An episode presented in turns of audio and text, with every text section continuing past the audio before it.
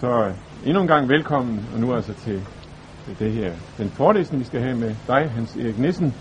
Jeg kom vist til at sige det derinde på en sådan måde, så det lød, som om det nærmest var lige mig, hvad du sagde.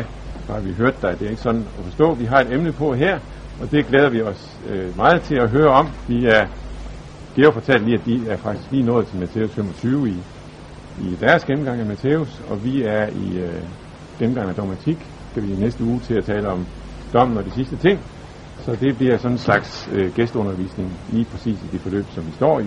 Så også på den måde er det altid at, øh, at have dig og det emne her. Så ordet er dit, og der skal blive plads til samtale bagefter.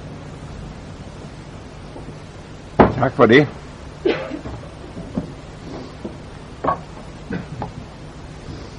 Vi vil begynde med at bede.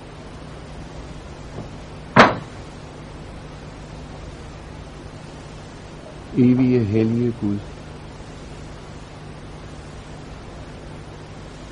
Vi takker dig for, at vi i vores angst for dommen må se på den grund, vi er sat på. Frelsens grund. Så beder vi ved din om, om, at vi må få hjælp gennem dit ord, også i vort åndelige liv. Her vil du påvirke os, danne os og forme os, og lad os være inde under ords myndighed og magt ved din gode hellige ånd. Amen.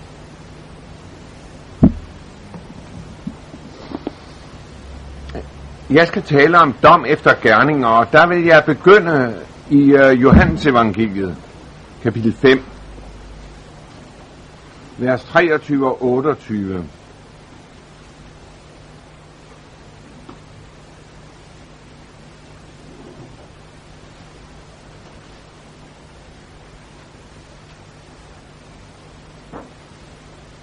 læser fra vers 22. Faderen dømmer heller ingen, men hele dommen har han overdraget til sønnen, for at alle skal ære sønnen lige som de ærer faderen. Den, der ikke ærer sønnen, ærer ikke faderen, som har sendt ham.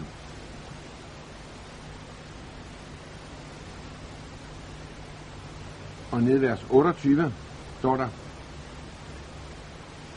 vers 27 er det, og han har givet ham magt, det er Gud, der har givet Jesus magt, til at holde dom, fordi han er menneskesøn. Og så har vi vers 24, som siger os, hvordan han holder dom. Sandelig, sandelig, siger jeg jer.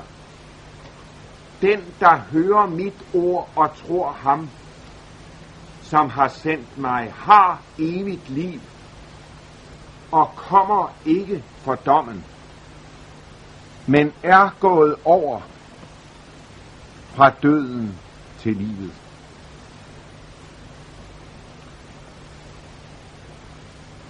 Dette, at Jesus dømmer, sådan at den, der tror på ham, hører hans ord og tror,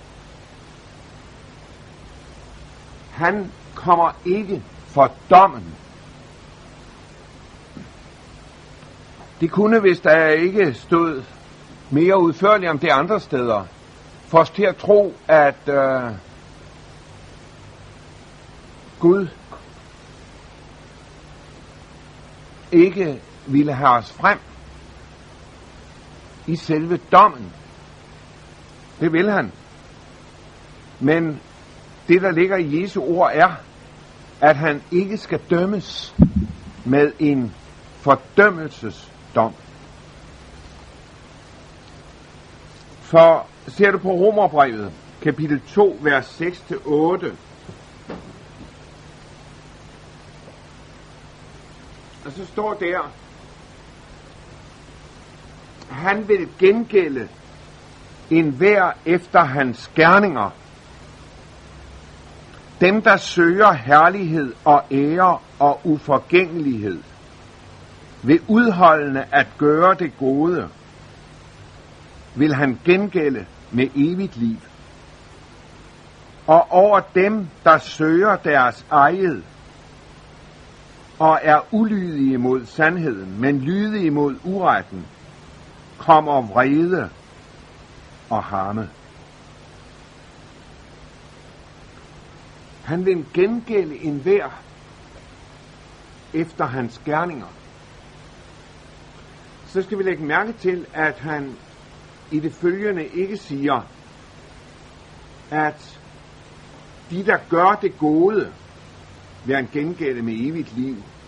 Han siger, dem, der søger herlighed og ære og uforgængelighed, vil udholdende at gøre det gode. Der er noget, der er afgørende for dem. Det er, at de søger herlighed og ære og uforgængelighed.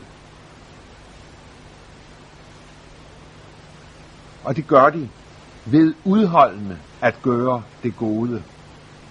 Der er noget, der er overordnet for dem. Det er herlighed, ære og uforgængelighed. Og de lever et liv, hvor de udholdende gør det gode. Ser vi på åbenbaringsbogen kapitel 20, vers 13, for at tage endnu et sted frem. Vi kunne have taget flere steder om det her, men øh, lad os nu nøjes med det. Så står der der vers 13 til 15. Og havet gav sine døde tilbage, og døden og dødsriget sine døde. Og de blev dømt, en hver efter sine gerninger. Døden og dødsriget blev styrtet i ildsøen. Det er den anden død, ildsøen. Og hvis nogen ikke fandtes indskrevet i livets bog, blev han styrtet i ildsøen. Her er det mærkelige forhold, at der er tale om bøger, hvor vores gerninger står. Og så er der en bog, der hedder Livets bog. Og det læser vi om i hver 21-27. Men intet vandhelligt kommer der ind. Og det gør heller ingen, der øver afskyelighed og løgn men kun de, der står indskrevet i livets bog, lammets bog. Samtidig med, at der tales om, at man er indskrevet i livets bog, lammens bog, så tales der om, at vi skal dømmes enhver efter sine gerninger. Og det står i bøgerne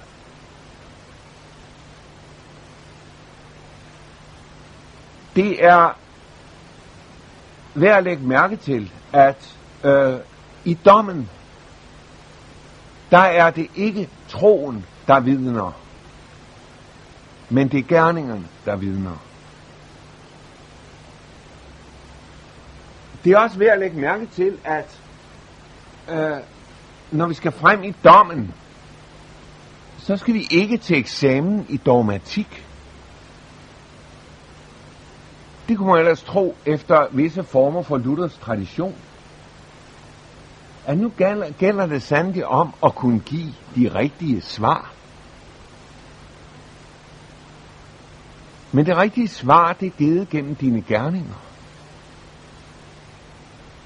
De vidner for dig, eller de vidner mod dig. Og det hænger sammen med det, der står i Jakobs brev, det kendte ord fra kapitel 2, vers 17 i Jakobs brev. Sådan er det også med troen. I sig selv, uden gerninger, er den død. Der findes altså en tro, som er tro i sig selv. og ikke har gerninger. Men denne tro, det er en død tro.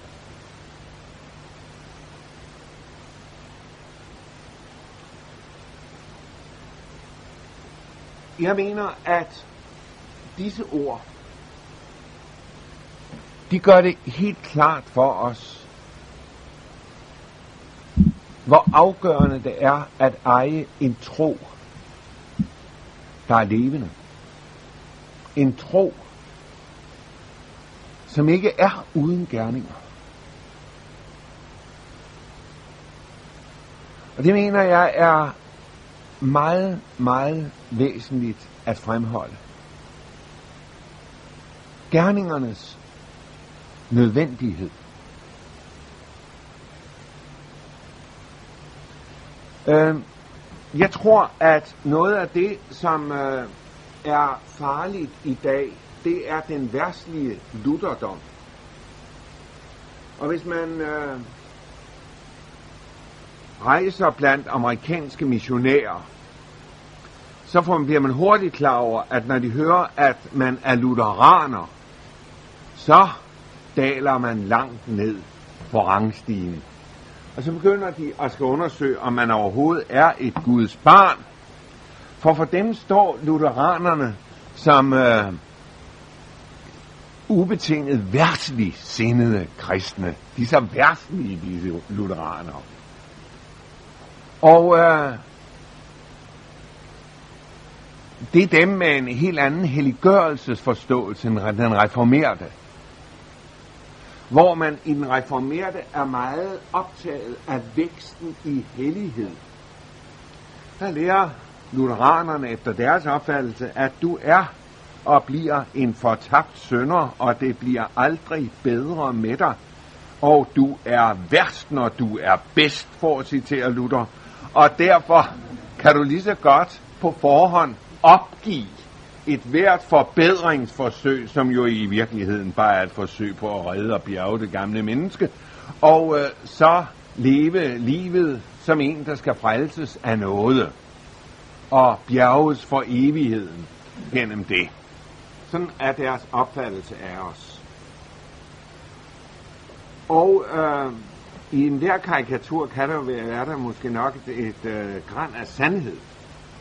I alt fald, så øh, tror jeg, at vi alle har mødt den form for lutherdom, hvor man har forstået det med retfærdiggørelsen, og det med frelsen ved noget alene, og hvor man på en mærkelig måde siger, det er det, jeg frelses ved, og jeg er og bliver et fortabt sønder, jeg er og bliver et øh, menneske, og alle de abekatte streger, som missionsfolkene finder på, dem vil jeg altså ikke ind i. Og øh, derfor lever jeg nu livet sådan, som det ligger for. Men til gengæld, der har jeg oprigtigheden, ærligheden og vedgår, hvad jeg er, og smykker mig ikke med fromme finblade og så videre. Man står ved det, man er i møde. Mange, der har den øh, opfattelse i dag. Og øh, de lever i virkeligheden et værtsligt liv. Øh, de tror, men de har en tro, som er uden gerninger. Og den tro er i sig selv død. De vil ikke på dommens dag have gerninger, der vidner for dem.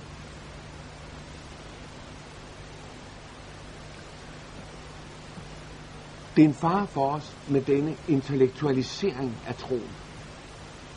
Hvor troen gøres til noget, som jeg har forstået. Og dermed kan jeg give de rigtige svar. Og der vil du undre dig over, hvor enig du kan være med mennesker, øh, når det drejer sig om at skildre selve troen. Dog vil jeg sige det, at du vil nok lægge mærke til, at spørgsmålet om forsoning og forsoningen spiller en lille rolle for dem, der der skal gøre rede for øh, deres tro. Det er et kendetegn. Men ellers må jeg sige, at øh, ved præstekonventer og lignende, der er jeg sikker på, at du vil undre dig over, hvor langt vi er enige i mange af de ting.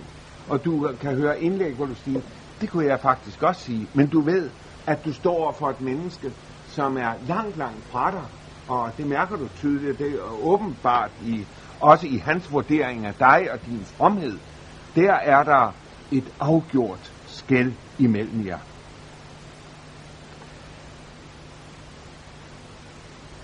Den tro, som er uden gerninger, er i sig selv død.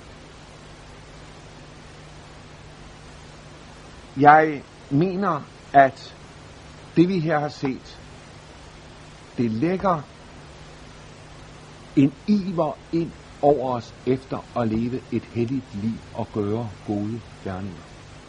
Jeg har også mødt det fra 1. Peters brev i andagten. Iveren efter gerninger. Og der er ingen tvivl om, at det er noget, der er væsentligt. Den judiske teologi i dag er langt, sådan generelt, min Luthers teologi, er langt fra Luthers eget forhold til budene. Og det undrer man sig over. Du bare læse bag i salmebogen, hvor der står, at vi skal beflitte os efter at holde disse bud, efter at de har været gennemgående. Og Gud lover alle dem, der gør det, velsignelse. Øh, og han øh, møder dem, som øh, ikke gør det, med sin dom og forbandelse og vrede. Altså det er jo meningen, at vi skal gå ind under det. Jeg har haft en mekaniker igennem flere år, som har lært mig en del. Øh, han er ikke, Øh, han hader præsterne, siger han, men han går sådan og tænker over det. Og øh, øh, så kørte han mig hjem i, i bilen, så sagde han, kom til at tale om det med Guds bud. Så siger han, ja, mennesker har jo en sønderlig forhold til Guds bud. Man skulle næsten tro, det hed Guds forslag. Men det er jo Guds bud. Jeg tænkte, det var en præcis formulering, den der. Det er jo ikke sådan gode, velmenende forslag. Og her er det væsentligt, at du også i din forkyndelse ikke ligesom går ind i menneskelig argumentation for Guds bud i retning af, at så får du det bedre, hvis du holder disse bud. Nej, det er Guds bud, og det er Gud, der taler, og han lyder med. Fordringen, den må du lade være ind over dit liv og ind over dine tilhørers liv. Og der mener jeg, at i alt for høj grad, så prædiker vi sådan, at vi får sagt til folk, men det kan du alligevel ikke opfylde alt det her. Det ved jeg godt, du kan ikke opfylde det. Og hvordan reagerer mennesker, når de møder det? Ja, en helt naturligt, altså hvis man giver mig en opgave, og man siger, men det kan du ikke alligevel, og jeg sidder og tænker, det er nok rigtigt, det kan jeg godt se, det kan jeg ikke, og jeg har heller ikke særlig meget lyst. Så er jeg jo meget, meget hurtig til straks at sige, at øh, jeg giver det på forhånd. Jeg prøver ikke engang. Og det tror jeg nemlig er noget, der er ulykkeligt. At man hører ikke det som en fordring, der lyder livet igennem ind over en. Det er jo nemlig den fordring, som også er med til at give noget hunger. Men den giver altså også et andet liv. Jeg øh, talte til eleverne, de skulle hjem på forlænget weekend. Og øh, så tænkte jeg, det var passende nu at tage fjerde bud frem. For nu skulle de jo hjem til forældrene, de fleste af dem. Så øh, det, øh, ved middagen der, så tog jeg det frem og sagde noget om det. Og øh, så kom jeg tilbage, og så en af eleverne siger, nu skal du høre, hvordan det er gået. Altså straks, da jeg kom til Tinglev station, og min far var og hente mig, så kogte det mig i, mig, sagde hun. Altså, det er ikke fordi min far er god nok, men altså, jeg kan ikke rigtig klare ham. Så det, ja, hun oplevede straks, at det kogte, men nu havde hun jo hørt slået fjerbud ind. Så altså, jeg, jeg har magtet, sagde hun, og stod det, stod det imod og klarede det godt. Jeg kommer så hjem til min mor, siger hun så. Og øh, øh, de kunne ikke rigtig forstå, at jeg var så øh, høflig og flink og øh, så videre. Men det var jeg faktisk, sagde hun. Og det besynderlige er, siger hun, at jeg egentlig har haft det sådan, at øh, jeg har været bedre, det kan jeg godt se, sådan rent nøgteren, end jeg normalt er. Har tænkt mere på dem, kom dem mere i møde. Men, sagde hun så også samtidig, indvendigt, der har jeg samtidig fået set noget om, hvad der bor herinde.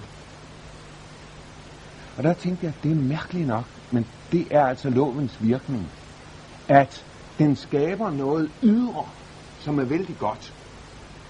Men den skaber også noget indre, som er godt, nemlig en selverkendelse. For jeg mærker noget inde i mig. Men det får du ikke, hvis du ikke lever under budene og, og lægger øren til budene. Vi skal dømmes efter gerninger. Men samtidig har vi jo nogle stærke ord, og dem vil jeg så gå over til nu og sige nogle ord, som til synlædende siger det modsatte. Øh, nu går jeg til Galaterbrevet kapitel 3, vers 10. Der står der, for alle de, som har lovgærninger, er under forbandelse, står der. Min kære ven, jeg skulle netop have nogen, for ellers går det helt galt. Og her står, alle de, som har dem, er under forbandelse. De fleste kristne læser det, alle de, som mangler lovgærninger, er under forbandelse. Men her står der virkelig, at det er dem, der har dem. Og det forklarer så med, at forbandet være en vær, som ikke bliver i alt, og der er det lille ord alt jo nøgleordet, i alt det, der står skrevet i lovbogen. For forholdet til loven, det er et alt eller intet forhold. Øhm.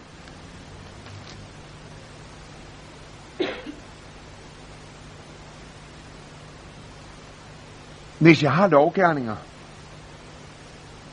så er jeg altså under forbandelse. I Romerne 7, der møder du den samme tankegang. Og øh, vers 4-6. Så er også I mine brødre gjort døde for loven ved Kristi lægeme, for at I skal tilhøre en anden ham, der er opstået fra de døde, og vi bærer frugt for Gud. For den gang vi var i kødet, var de syndige lidenskaber, som loven kalder frem, virksom i vores lemmer, så at vi bar frugt for døden. Det er værd at lægge mærke til det, at loven kalder syndige videnskaber frem i mig, og jeg bærer frugt for døden. Jeg må altså være løst, som der står i vers 6, men nu er I løst fra loven, og døde fra det, vi før var fanget i. Så at vi er tjenere i åndens nye liv, og ikke bogstavens gamle.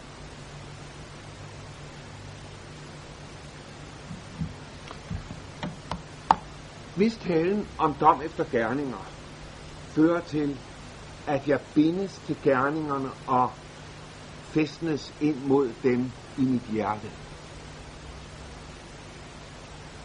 så suger denne forkyndelse mig tilbage ind under loven, og jeg bærer frugt for døden.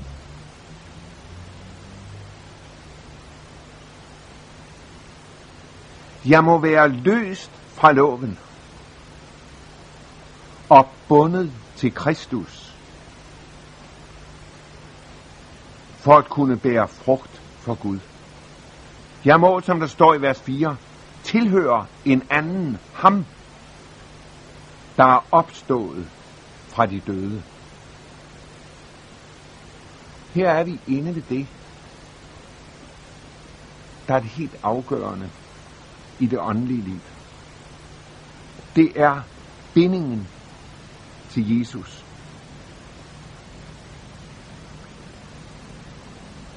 Det er den binding til Jesus, som betyder alt i det åndelige liv. For uden det, så er der jo ikke noget, der bærer frugt. I det øjeblik, du er under loven, og lever under loven, og er vendt mod loven, så er det jo dine egne ressourcer, som, om jeg så må sige, skal frembringe frugterne og gerningerne øh, af dit liv. Du er vendt mod det og samler din kraft for at virkelig gøre det. Øh, det er jo det, som farisæerne gjorde. Det er jo utrolig vigtigt, at vi forstår, at i fariseismen, der lærte man, at du skulle sætte alt ind på at virkelig gøre Guds vilje og gerning. Og når du satte alt ind på det, så var det muligt for dig at virkelig gøre det. Man lærte også, at det ikke bare i det ydre, men det er også i sindet, du skal gå ind under Guds vilje og lov. Men det mærkelige var jo, at man ville det gode, men der hvor mennesket vil det gode ud fra egne forudsætninger, der bliver mennesket ondt af det, siger Hugo Udeberg. Og det tror jeg er rigtigt. Man bliver simpelthen frugt for døden. Og det gør man, for under loven, der bliver det sådan, at gerningerne, de skal tjene til en bekræftelse af en selv. Man kommer ind, og man får sit selv bekræftet, når man er under loven og opfylder loven. Og det er jo, når jeg tænker på Johannes 8, Jesus hovedopgør med fejlsagerne, det er jo netop her, øh, det store sammenstød kommer. Fordi Jesus gør det klart for dem, at de skal blive frigjort. Men de mener, at det bliver de gennem det at ville loven, og ikke bare ville den, men også gøre loven. Men Jesus siger, det bliver I ved at sønnen får frigjort jer. Og så har han denne utrolige dom over dem. En hver, der gør synd, er syndens træl. Og I er af den fader djævlen. I er djævlen til far. Det er underligt at tænke på, at dem, der var allermest ivrige efter at gøre Guds vilje, ender der. De bærer frugt for døden. Det vidner deres gerninger om i Guds lys.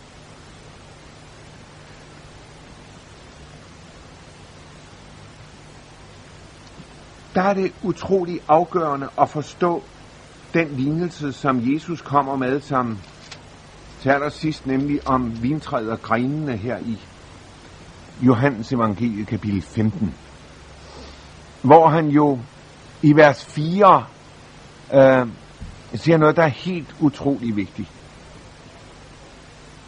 Bliv i mig, og jeg bliver i jer. Ligesom en gren ikke kan bære frugt af sig selv, men kun når den bliver på vintræet. Således kan I det heller ikke, hvis I ikke bliver i mig. Læg mærke til, at det er kun på vintræet, en gren kan bære frugt. I kan ikke bære frugt, siger Jesus uden I bliver i mig. Det er forholdet til ham, der er det afgørende. Der er kun et bud her i denne lignelse. Begyndelsen af vers 4. Bliv i mig, og jeg bliver i jer. Der er denne vekselvirkning. Du bliver i ham, og han bliver i dig. Og det betyder, du, din tro, dit sind, dit hjerte er vendt imod Jesus. Du er en Jesus-kristen. Vendt mod ham. Der bærer du megen frugt. Det betyder ikke, at lovens ord ikke skal lyde ind over os. Og det er også sandt, hvad Luther siger, at loven skal ligge på kødet. Hør lovens ord. Jeg må ikke glide ind i en evangelisk holdning, hvor jeg vil sige, det vil jeg slet ikke høre noget om. Men samtidig skal jeg gøre mig klart, at i mit hjerte, det er mit sind er vendt imod. Det er ham, jeg skal blive og være i. Og ved at gøre det, så bærer jeg frugt. Bærer frugt for ham. Og pege på en ting, der er ret karakteristisk under loven. Og det er, at dine medkristne, de bliver dine åndelige konkurrenter under loven. Det gør de også, når man går på MF. Øh, hvis du er lovisk i dit sind og væsen som kristen, så er du meget optaget af de andre studerende og deres åndelighed og evner og gaver og sådan. Du måler dig med dem og kommer ind i denne sammenligning. Og du har ikke et særligt godt forhold til dem. Du kan jo være venlig sådan i det ydre efter loven, det synes jeg også, du skal være. Og høflig. Men i dit hjerte, der ser det lidt anderledes ud. For der er det sådan, at hvis de andre kommer for højt op, så bliver det jo endnu sværere at indtage førstepladsen. Har du den der konkurrence, det her konkurrenceforhold. Du slapper slet ikke af sådan. Du hører en god prædiken på informaturen og sådan, og det bliver svært at holde noget tilsvarende, siger du, men øh, og det må vi jo glæde os over. Men øh, her er noget, du må frelses fra. Det kan jeg godt sige dig. Og der er der noget, som jeg synes, der er så forunderligt øh, hos Kirkegård her i den sammenhæng. Og det er det udtryk, som øh, Anders Kinko jo også har forelsket sig i. At nøjes med at være menneske. Og det er jo egentlig det, at bære frugt. Det er at nøjes med at være menneske. Og hvad er det at være menneske? Det er ikke at være Gud, forstår du. Og det er jo at skulle modtage alt. Og det er at have den relation, dette forhold til Gud, hvor man ikke skal leve livet på tær. Og det vil jeg sige, det er ulykkeligt for dig, også i din tjeneste for Gud, hvis du skal være tokgænger, for det er du ikke skabt til. Du har en fodsål, som du stille og roligt skal vandre på som menneske. Og så skal du takke Gud for det, som han har givet dig, og det kald, og fordi han er din far og frelser og forsoner og leder dig. Og du er jo løst fra alle de her krav, og du er bundet til ham, og du siger, og Jesus har du jo det forhold til, øh, at det er et vi-forhold. Og så skal i gang med at prædike, så siger du til din frelser, nu må vi se, hvordan vi kommer igennem det, det her. altså, at du øh, ikke har det, at øh, det ligesom er, at nu skal du præstere, så har du en lille hjælper, han hedder Jesus. Nej, altså, I er et i denne tjeneste, og der går du frimodigt frem. Og så har du ikke dette, at øh, du kommer ind heller ikke i sammenligningen med dig selv, for det er jo altså også noget af det, som er det uhyggelige ved loven. At der kan du komme ind, hvor du hele tiden skal overgå dig selv. Og det er en frygtelig forbandelse. Det bliver en trældom for dig, og du bærer frugt for døden. Og for mange har det her været vejen ud i, at de har fuldstændig sejlet på grund i deres tjeneste der. Fuldstændig. Det gør man under loven. Men der, hvor man får lov til at tage sin tjeneste fra Guds, af Guds hånd, så får man lov til at vende sig bort, også fra de gerninger i mit liv, som er døde gerninger. Der har Hebræerbrevet på udtryk, jeg godt vil pege på.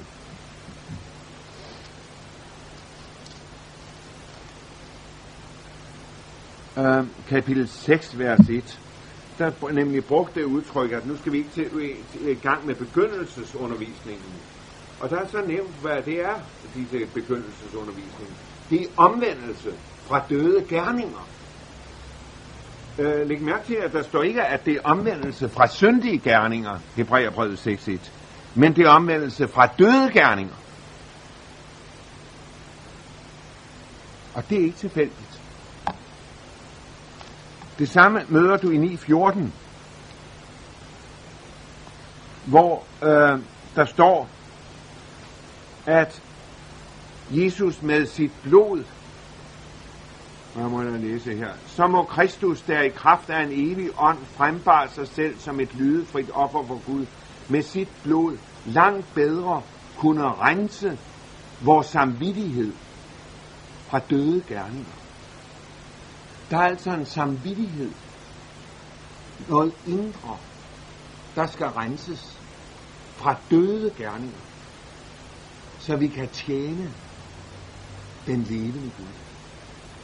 Der er en tjeneste for den levende Gud.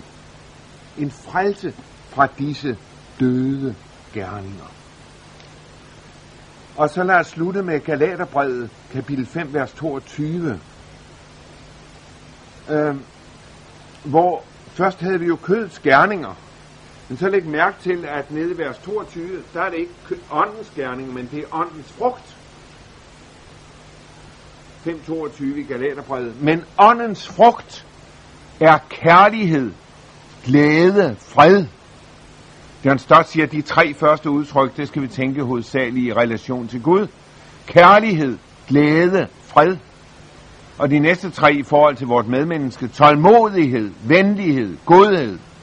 Og de sidste tre i relation til os selv, trofasthed, mildhed, selvbeherskelse. Prøv at lægge mærke til de her dejlige ord.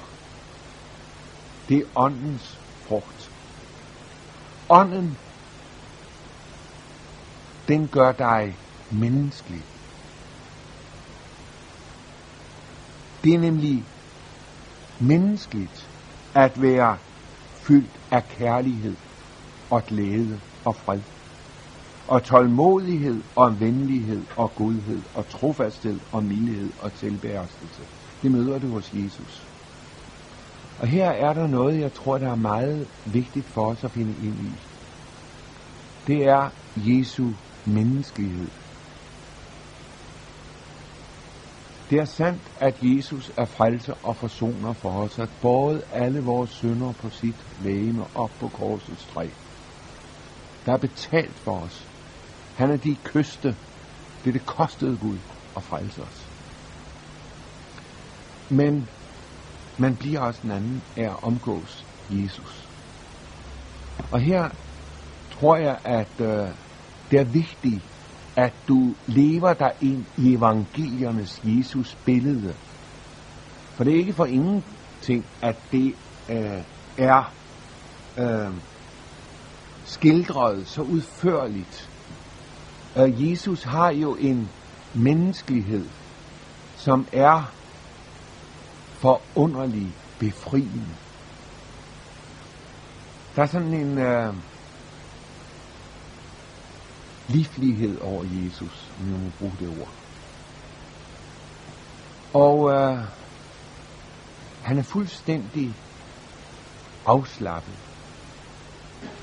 Stille og roligt går han frem.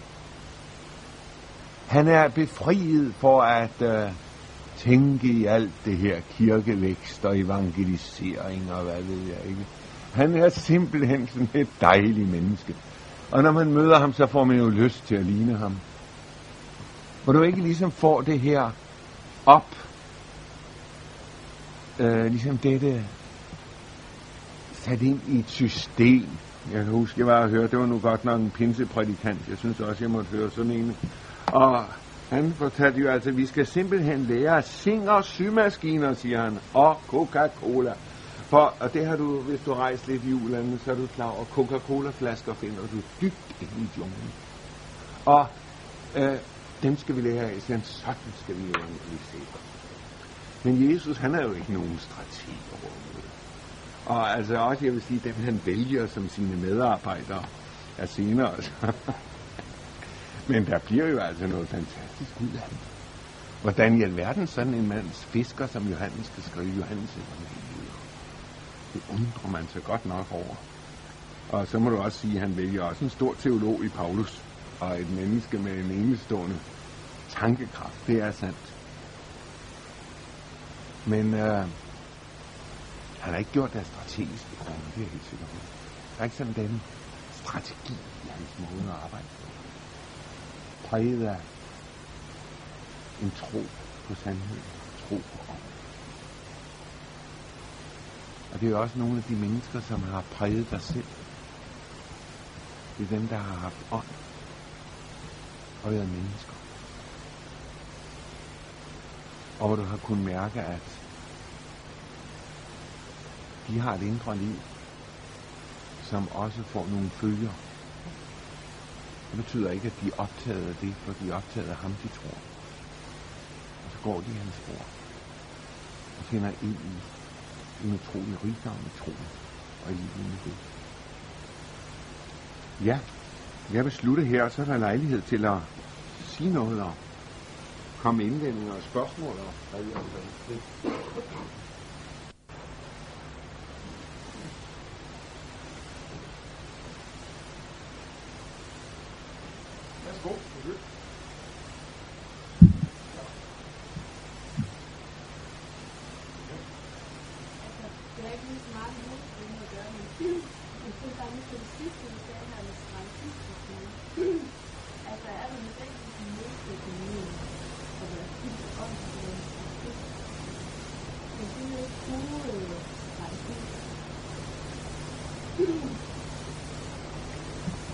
Altså, vi skal jo være snittet som slanger, ikke sandt? Og uden svig som duer. Men øh, hvis du nu ser på øh,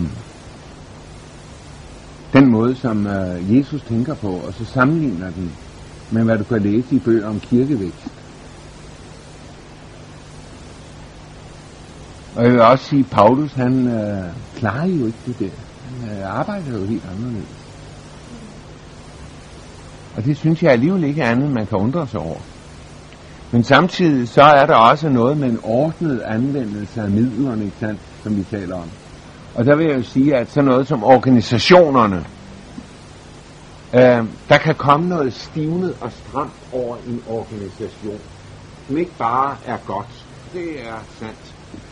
Det kan blive sådan et nyt Pentagon, også i en organisation, især en gammel organisation. Der går man let ind, og alt skal være i rammer og båse og så videre. En af mine gode venner, han har nu forladt den norske kirke, og så er han så gået ind i en fri organisation. Jeg har også fortalt ham lidt om, hvad det vil indebære for ham, men det tror han ikke på. Han skal have lov til selv at erfare det. der er... Øh, men du skal ikke tro, at der er det bare frihed og så videre. Der er det... Øh, samtidig så må man også sige, at... Øh, øh, disse organisationer, Visle brugte engang et udtryk for mig, sagde, det har været moderskød for meget godt, og det er rigtigt. Og øh, øh, organisationerne har øh, været øh,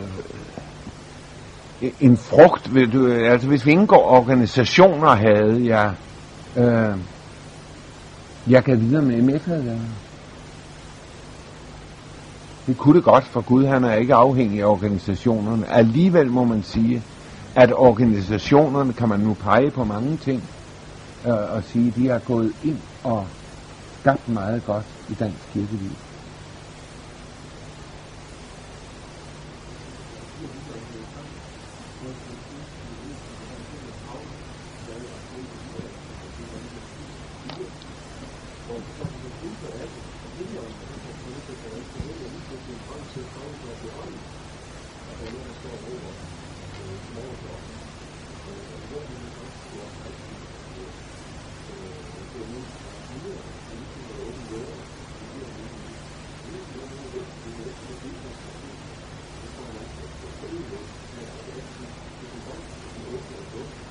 Jamen det, synes, det, det du siger der, synes jeg nemlig modvirker det her med strategi. For øh, de havde lagt en strategi, men Helligånd han finder altså godt nok ud af det andet, og det gør han gang på gang. Og der har det jo store ved Paulus, at øh, han er ikke, øh, så bliver vi her, og sådan. Øh,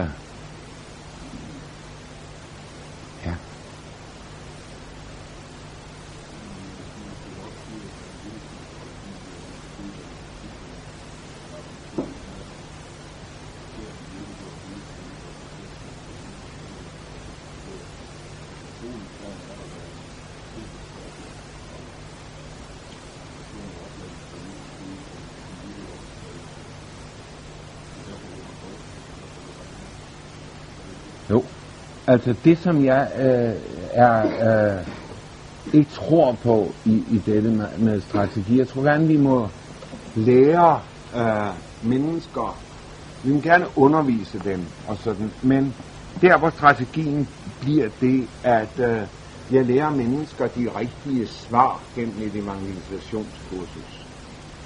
Jeg tror ikke, en dyb på jeg tror ikke, man kan lære dem der, men jeg tror også, de kan aflevere de svar, men jeg tror ikke, at de har nogen som helst virkning. Og det er, øh, kan du sige, at der er eksempler på, det tror jeg også, der er, hvor, men der er altså noget med, øh, at du må kunne stå inden for det. At det må, øh, det er utroligt, at med vidnesbyret, øh, dette, at du i vidnesbyrdet kan du stå inden for det, du siger. Det er meget, meget bedre, du siger meget lidt, men det er dit. Du har selv mødt ham og set. Øh, uh, det, der gør indtryk, det er at møde et menneske, som siger, Jesus lever, for jeg har mødt ham.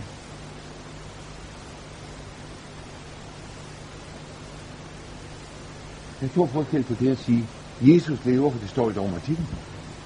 Er det Altså at øh, jeg tror også, at vi skal, men jeg, øh, når jeg nævner det der med øh, denne øh, metodetænkning, øh, så er det fordi, jeg synes, at det har ligget som en skygge ind over kristenheden i lang tid. Det er den metodetænkningen om, at sådan og sådan lægger man til rette, og så går man frem efter den metode. Jeg synes, det er for, for øh, skabt meget en skuffelse. og hvor man også har fået folk i gang med mange ting og så videre, og tingene op og stå og sådan. Det skal du gøre, så vidt det er naturligt for dig, at Gud kalder dig ind i det. Og sådan. Men Gud har jo ikke kaldet øh, dig til at gå op og ned og stræde, det kan være, at han har kaldet dig til. Og til at gå og, med dørklokker og sådan noget. Det tror jeg, at Gud kan kalde nogen til. Og sådan.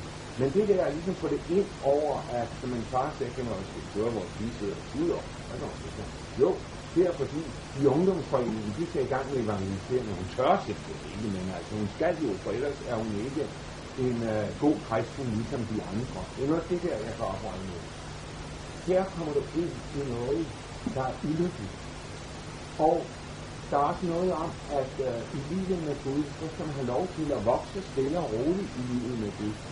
Og du kan få en aktivitetskristendom, hvor det bliver en stor befrielse for dit for der var ingen grænser for, at folk fandt ud af, at jeg skulle som kristen.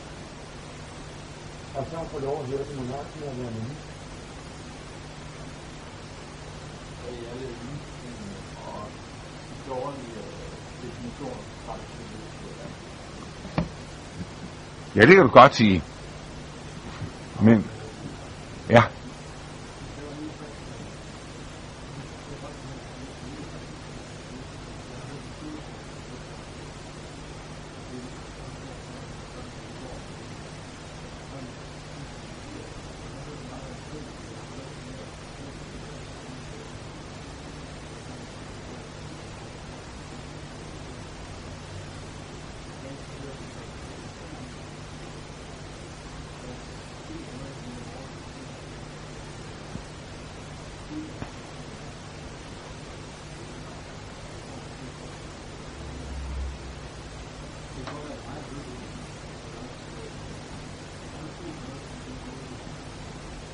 Mener du, hvad mener du, for 15 år siden har jeg ikke talt, som jeg gjorde i dag.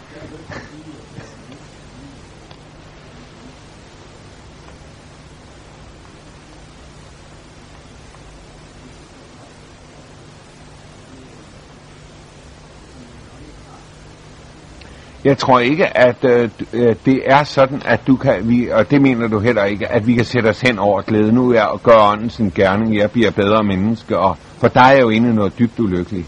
Det tror jeg, vi alle er klar over i det der. Men øh, jeg tror, at der sker, du, du kan ikke øh, leve dit liv med Jesus uden at blive præget af det, og det, jeg vil også sige, at jeg er overbevist om, at øh, Øh, det havde været gået helt galt med mig, hvis jeg ikke havde været en kristen, så er det helt galt. Nu er det kun galt. Men, øh, men der, der, der, er altså ikke, der er ikke tvivl om, at jeg er bedre, end hvis jeg ellers... Øh, det er jeg ikke tvivl om. Det er jeg helt sikker på. At sådan forholder det sig. Det, der så er det er vanskeligt i det, det er, at når du går ind i de indre selvhævelsen over, hvor, hvorfor kan man ikke vaske den ud, og mange af tingene i en, i en selv, i en sind, øh, det kan man altså stadig, og trang til ære og ros og så videre. Det er der altså stadig, og det følger os som en skygge, og mere end det som en kraft, som man ville fri, befries fra. Og, øh, men det er også med til at skabe det, at øh, der skal være noget at glæde sig til, når man skal i himlen. At så er du forløst over det, løst fra det.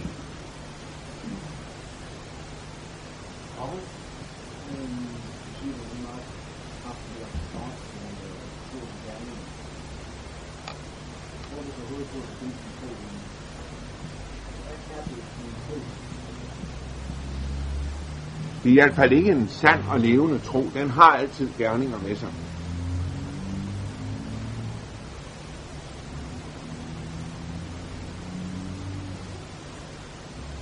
Men det er ved troen alene, du bliver frelst. Hvis det er det, du mener.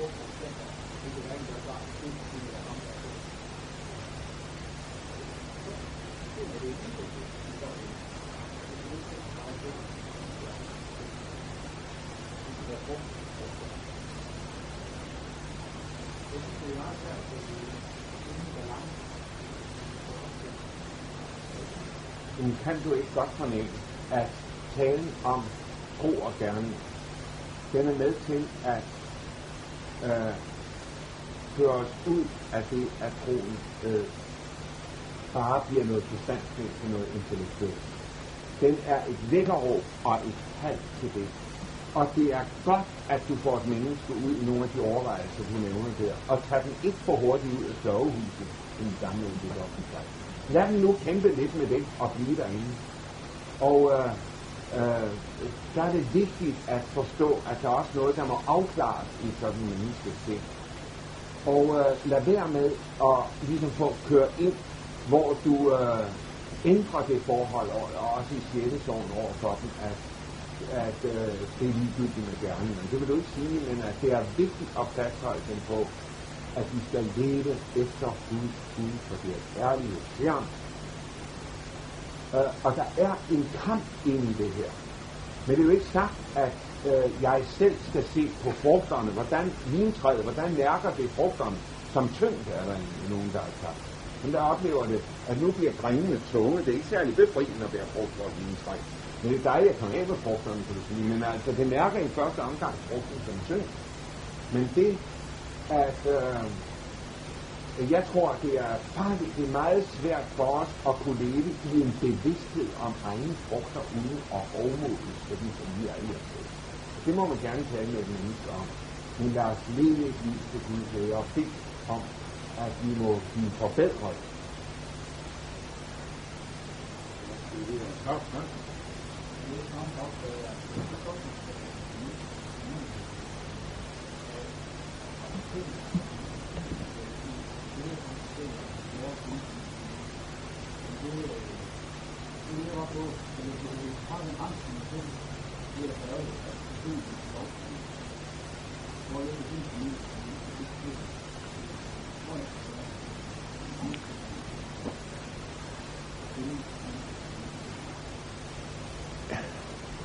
Ja, men der er der altså en ting, som jeg alligevel vil sige, jeg tror er meget vigtigt.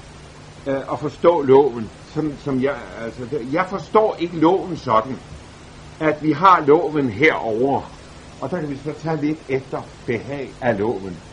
Eller jeg kan ligesom gå ind og sige, nu er jeg til at holde lov.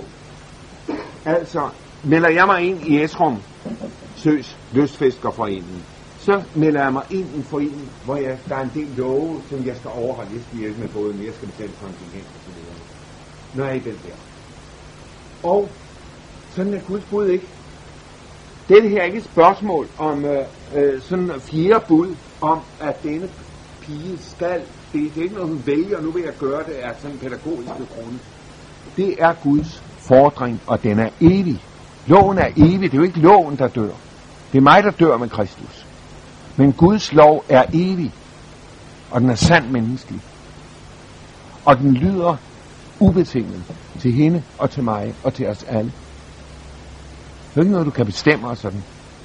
Og det vil jeg sige, når jeg siger det, tager fjerde bud frem, så forkynder jeg det, som er hendes virkelighed, og altid har været det, men hun bare ikke været klar over det. Og når Luther siger, jeg gamle doktor, hver dag siger jeg de ti bud. Jeg kan vide, hvor mange af jer, der vil gøre det som præster. Sige de ti bud hver dag. Og sige, Gud hjælp mig til at leve efter det her, for det er vejen til velsignelse. Og du har sagt det. Altså i møder, når I læser Luther ord, øh, som undrer jer, og det gælder også Rosenius. Og der har jeg tænkt tit på, det som tager meget af stemmen ud, også af vores forkyndelse, og i det at være kristen, det er jo, at vi ligesom skærer de ting fra, øh, sådan at vi kan bevare en klang, og det er så det, som er hovedklangen og det. Men det andet, som de også har, disse folk, der forfører et stærkt frigørende evangelium, de siger, hvor vi ikke rigtig at sige. Der vil jeg så gerne, at du er bestemt af det nye testamente. Og så siger jeg, det vil jeg lukke, øh, de røst, det der står her. Og lad være med at få det ind for meget i et system. Jeg tror altså ofte, at i virkeligheden der er der ingen modsætninger. Det tror jeg ikke. Men for vores tanke og vores oplevelse af det, der er det sådan, at det bevæger sig på noget forskelligt plan, det her. Og der vil jeg gerne, at du ikke tænker på, at, at du prædiker ordet sådan der. Prædik det sådan der. Og lad være med at sige, jeg skal have det hele herud på en linje. Og det bliver så fladt og ensformigt, når det hele skal ud på en linje. Og, øh, for der bliver ordet barberet ned efter din evne til at forstå det. Men det her er jo guddommelige sandheder, som vi har meget lidt sådan en forståelse af. Men øh, øh, der er... Øh, for eksempel i spørgsmålet om dom efter gerninger. Øh, der er jo tekster i Nyt Testamente, som øh, også i prædikenteksterne, når du kommer til de tekster, hvad gør du så? En præst, øh, som jeg kender godt, han sagde, om jeg ikke ville blive tilbage efter kirke, og så sagde jeg kan sige, jeg synes, det er forfærdeligt, siger han med alle de her tekster, vi har her. Øh, det er jo dom og dom og dom. Jamen, hvad skal jeg gøre? Siger, du skal prædike det, der står i de tekster.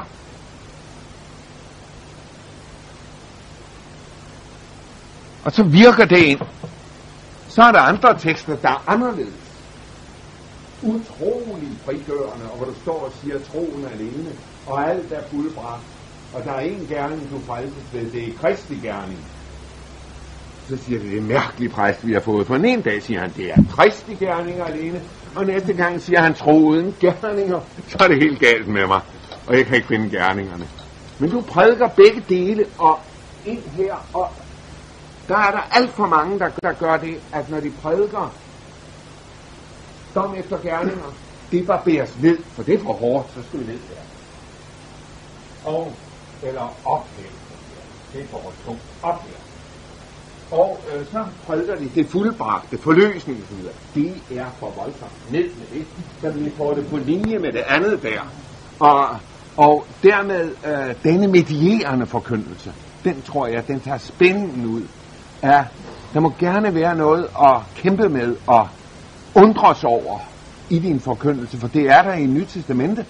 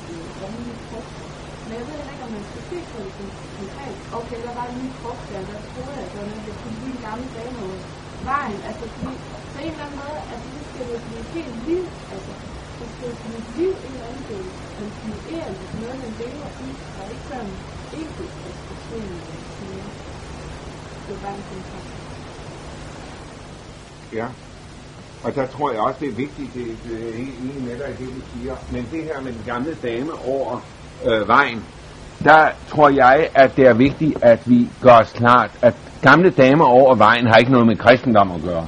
Altså, vi kommer ud af det. Vi er ordentlige mennesker. Altså, at vi ikke ligesom får det, vi, vi kan ligesom få vores liv så åndeligt gjort. Og altså, opføre dig ordentligt. Men du er hedning eller kristen, eller hvad du er, for damen over vejen. Og det trænger hun til. At det sådan kommer ud af noget af det der. Øh, at det, det skal jeg som kristen lade at du skal være menneske i det der. At vi får noget af det frem i det, sådan en vis frejdighed i det her.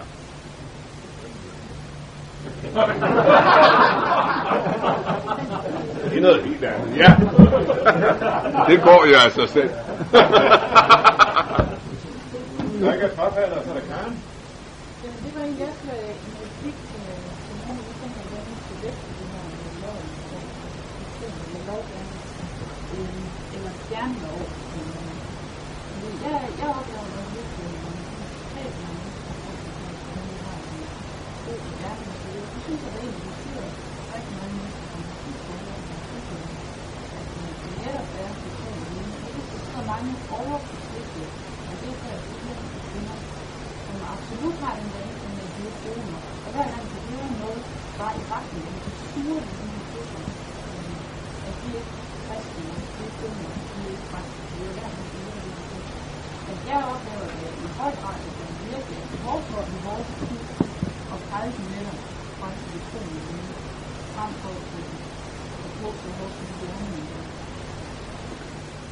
Ja, nu har vi jo talt om dom efter gerninger her, så der, den, der må vi sige, at den side er jo i Guds ord, så vi skal have den frem.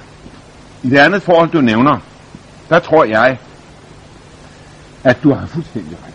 Der, øh, frigjort kristendom mangler vi virkelig.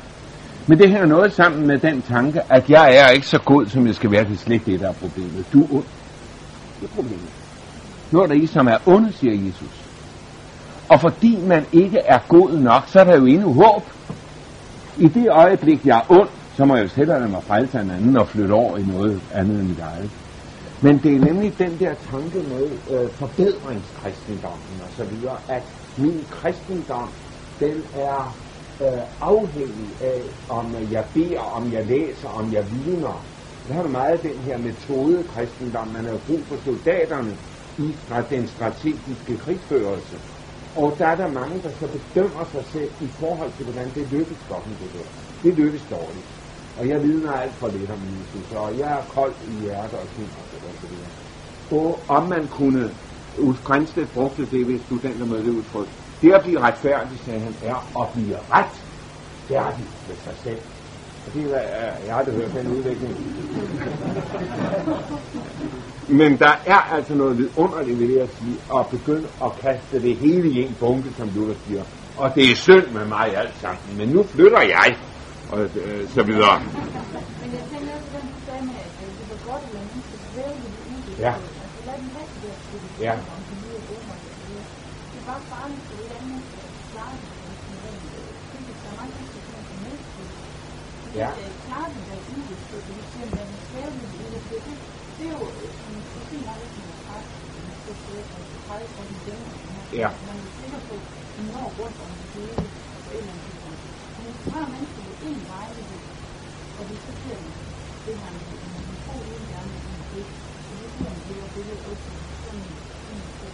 det det de er jo nødt. Ja, det gør jeg. Men så går de vel i kirke på søndag, ikke sandt? Og der hører de ikke det. Det, kan du... det er meget sjældent, du hører det der, som jeg har sagt her. Så det hører de ikke. Men det alvorlige er, og her er det, de hører heller ikke det frigørende evangelium heroppe.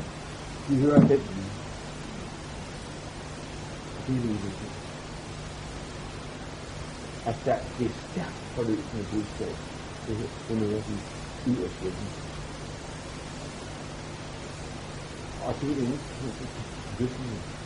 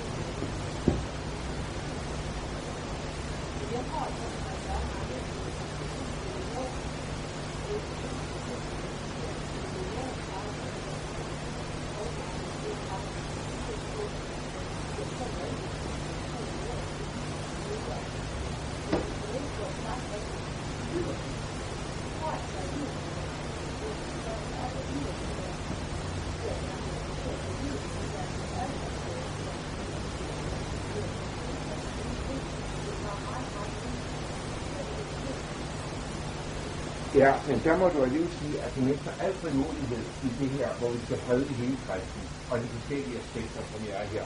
Hvis man ikke siger, at det er nu Guds sag at fordele nogle af de her ting, sådan at øh, jeg må våge alligevel at begynde som øh, til ind i snakken af det enkelte, af, det, af den enkelte sag, af det enkelte budskab, som jeg nu er vendt imod. Nu må jeg finde ind i klangen af, og så må jeg gengive det. Men jeg tror, i det jeg hører jer sige, så tror jeg ved at sige, at jeg er bange for, at der er to ting, I blander, blander sammen. Det er menneskets og kvinders, også nogle mænds, og måske også mange mænds, det tror jeg måske ikke så meget mænd, manglende selv- selvværd. Det er manglende selvværd, og det er rigtigt. Det er det. Men så, så, så lærer man, at med de der tanker om, at jeg er så fortabt og så videre, der bliver jeg jo yderligere dukket ned i hovedet. Der møder vi en, kri- en psykologisk kritik mod dog evangelium tankegangen, som jeg er dybt foruroliget over. Det møder vi ikke.